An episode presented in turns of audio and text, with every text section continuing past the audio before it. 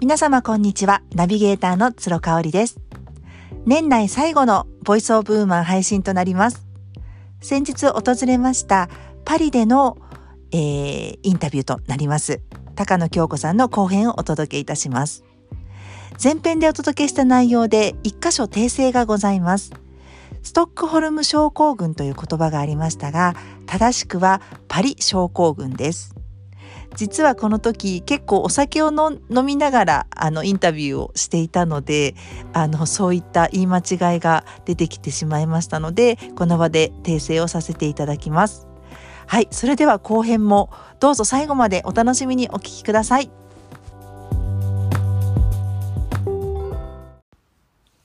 じゃあ次にあの京子自身の、えーと、幼少期の話、うん、うん、あの英語日本語フランス語に堪能っていうところで英語はえっ、と私は3歳から7歳まで父親の銀行員だったんだけれども父親の仕事の関係で ロンドンに住んでいてで多分私の今海外に出てきたベースの何かメンタリティーが培われたのはその時期かなっていうのはちょっとまあ今だから思えることでで私日本に帰ったのが小学校1年生の終わりぐらいの時でだから転校生のように途中で入っていったので、まあ、いじめは全くなかったけれどもやっぱり異物が入ってきたからなんか男の子たちとか、まあ、英語喋ってよとかあの君が来たせいでクラスで僕が一人の席になっちゃったとかいろんなのがあった時にイギリスはフランスほど、えー、ていうんだろうそのパーソナルスペースというかもうちょっとイギリスの方が日本には似てるとはいえイギリスから帰ってきた私にはすごくくだらないことで突っかかってくるなっていうのを6歳の私が覚えていて7歳の私が。それが結構ずっと私のもともとの性格なのかくすぶり続けたまんま多分香りにも出会い大学にも行きだから海外に一緒に行ったりとかしてで日本で働き始めてもなんか違うなんか違うあの例えば会社の、えっと、飲み会に誘われた時もあの新入生歓迎会なんだけれども紙が回ってきて「任意」っていう紙が回ってきたので私は金曜日の夜だったので行きませんっていうふうに罰をすると3回それをやったら部長に呼ばれてなんか悩んでるの？うちの会社で何か嫌なことがあった？ってすごい2人きりの面談をされた時にえ？2位だったから金曜日の夜はお友達と出かけたいし用事が入ってたから罰にしたんであって行かなきゃいけないんなら行きますって言ったら、まあ、会社も会社で多分行かなきゃいけないっていう言い方はできなかったのかもしれないけれども暗黙の了解で行くもんだよ新入生はって言われた時にそういうのがちょっとわからないっていうのがまあもともとの性格なのか海外に住んだことがあるのかはもう今となっては比べられないからわからないんだけれどもずっとそういうところに自分の生きにくさみたいなものを感じてて海外出たいなと思って出るって決めたのがまあ就職して3年目ぐらい2年目かだったんだけれどもその時ってワーキングホリデーのシステムがもしかしたら今と違うかもしれないんだけれどもイギリスとフランスがあって私の中ではやっぱり出るならヨーロッパっていうのがあってあの香りと一緒だったんだけれども大学では普通文化だったのであのフランス語の方に行きたいなと思った時にもう辞めちゃってからワーキングホリデーが取れなくてでも辞めちゃったしと思ったらイギリスは学生ビザで働けるっていうことを知ったのでイギリスにまず行って。で今の実はもう今まだ働いてる仕事はその頃に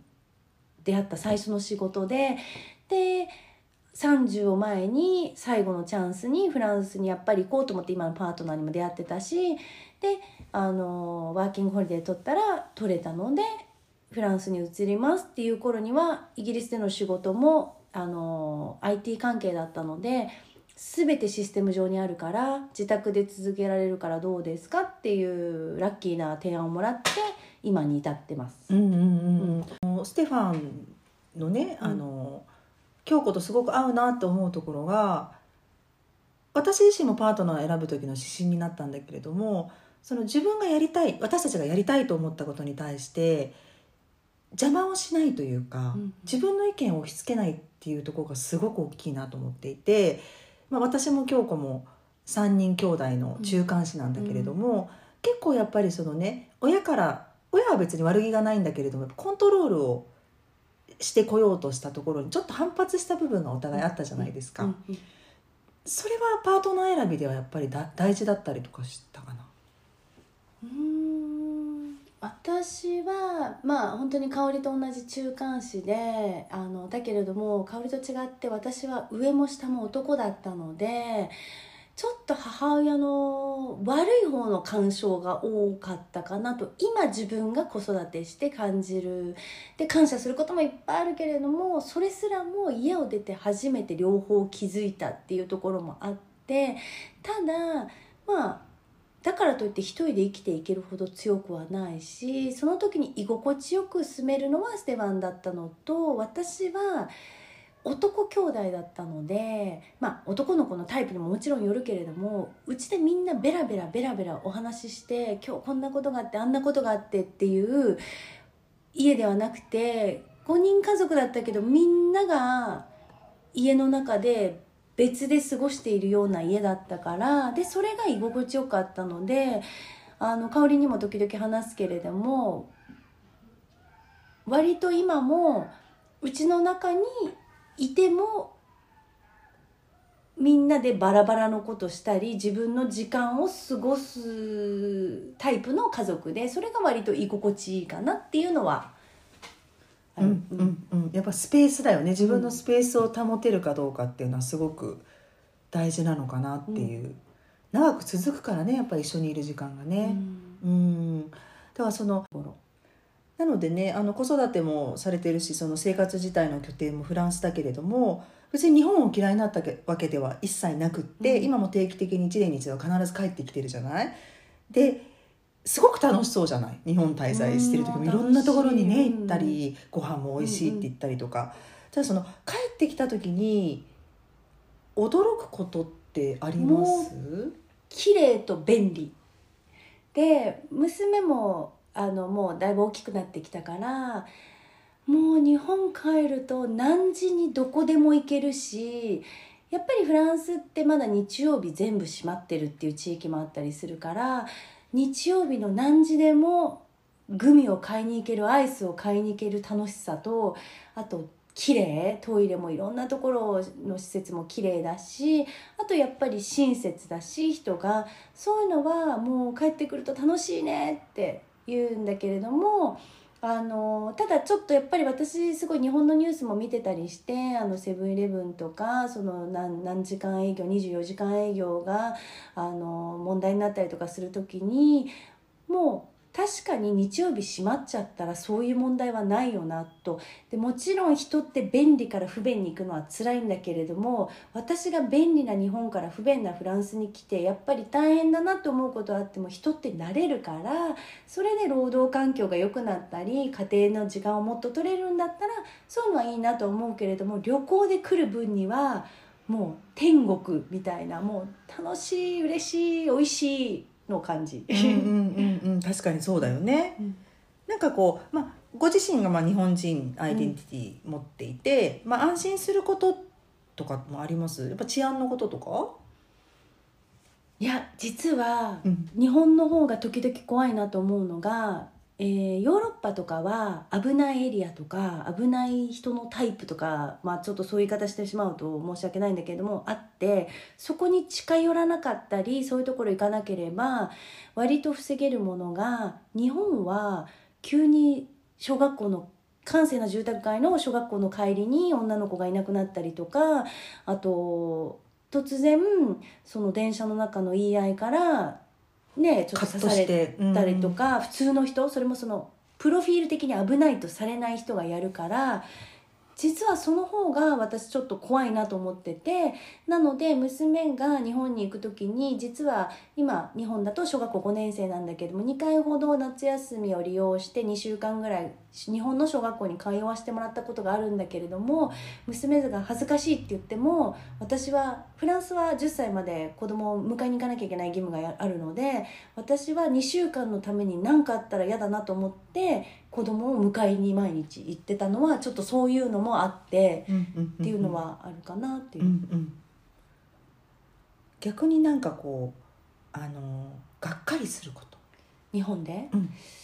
うんもう子供が大きいからだいぶ減ったけれどもやっぱりちょっとのその少子化になるのは制度もあるだろうけれどもみんなのメンタリティーもちょっと追いついてなくて子供がベビーカーの頃に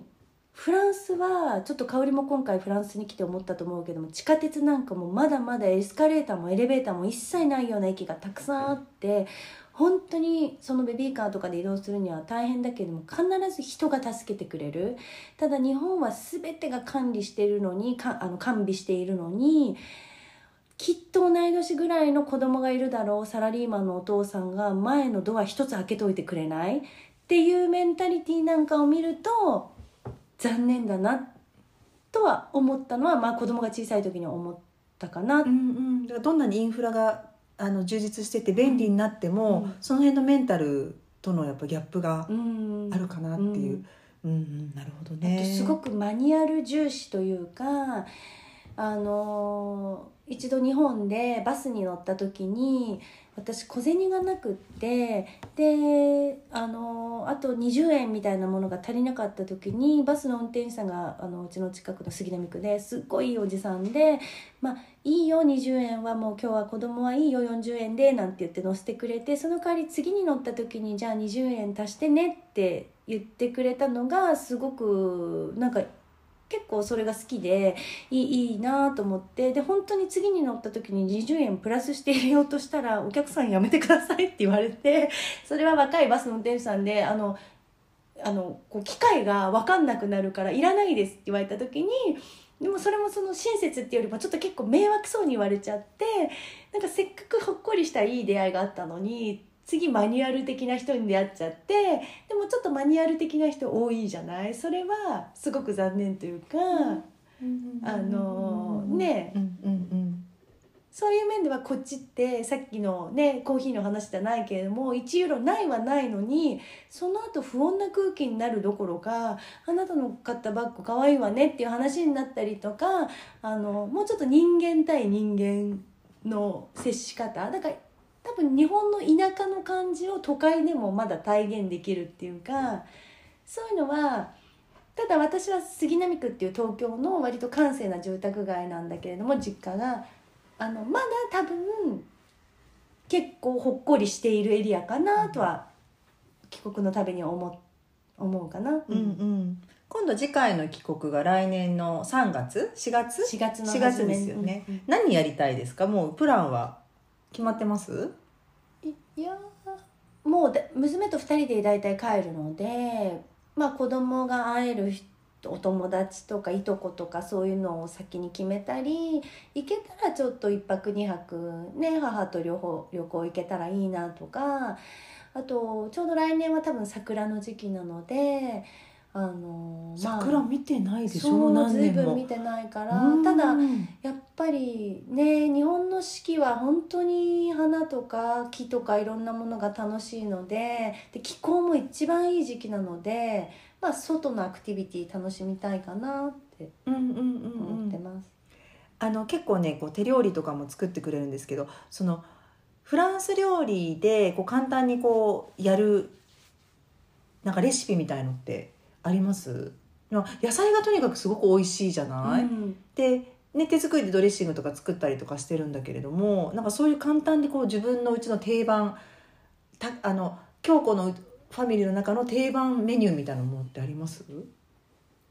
定あんまり和食は作らない？あんまり娘もあのあんまり食べないので和食っていうかもうこのいわゆる揚げ物とかは好きだけれども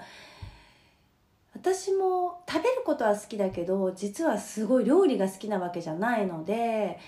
食材に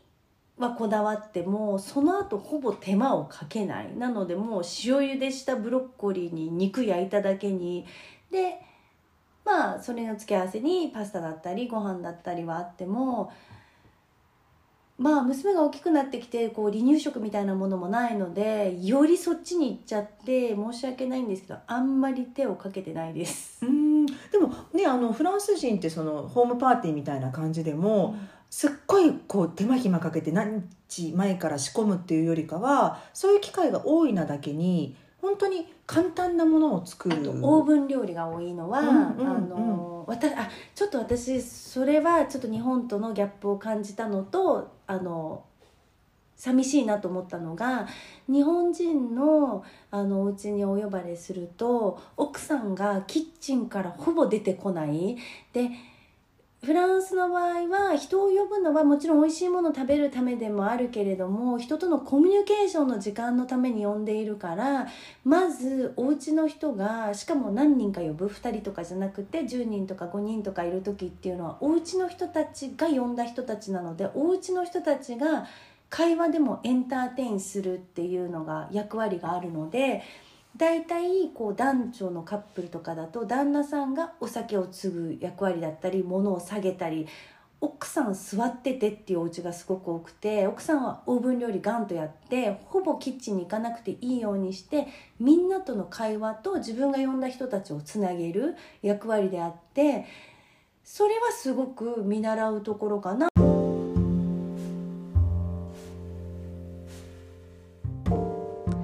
い、かがでしたでしょうか？パリ在住高野京子さんの後編をお届けいたしました。えー、ということでですね、あのー音声配信、ボイスオブウーマン年内の配信はすべて終了となります。えっ、と、年明け1月のまた配信となりまして、あの、ゲストも決まっておりますので、どうぞお楽しみにお待ちください。えー本年度、大変お世話になりましてありがとうございました。たくさんの方にこの番組を聞いていただき、あの、感謝と感激でいっぱいです。また来年もどうぞお楽しみに聞いていただければと思います。ナビゲーターは鶴香織でした。皆様、良いお年をお迎えください。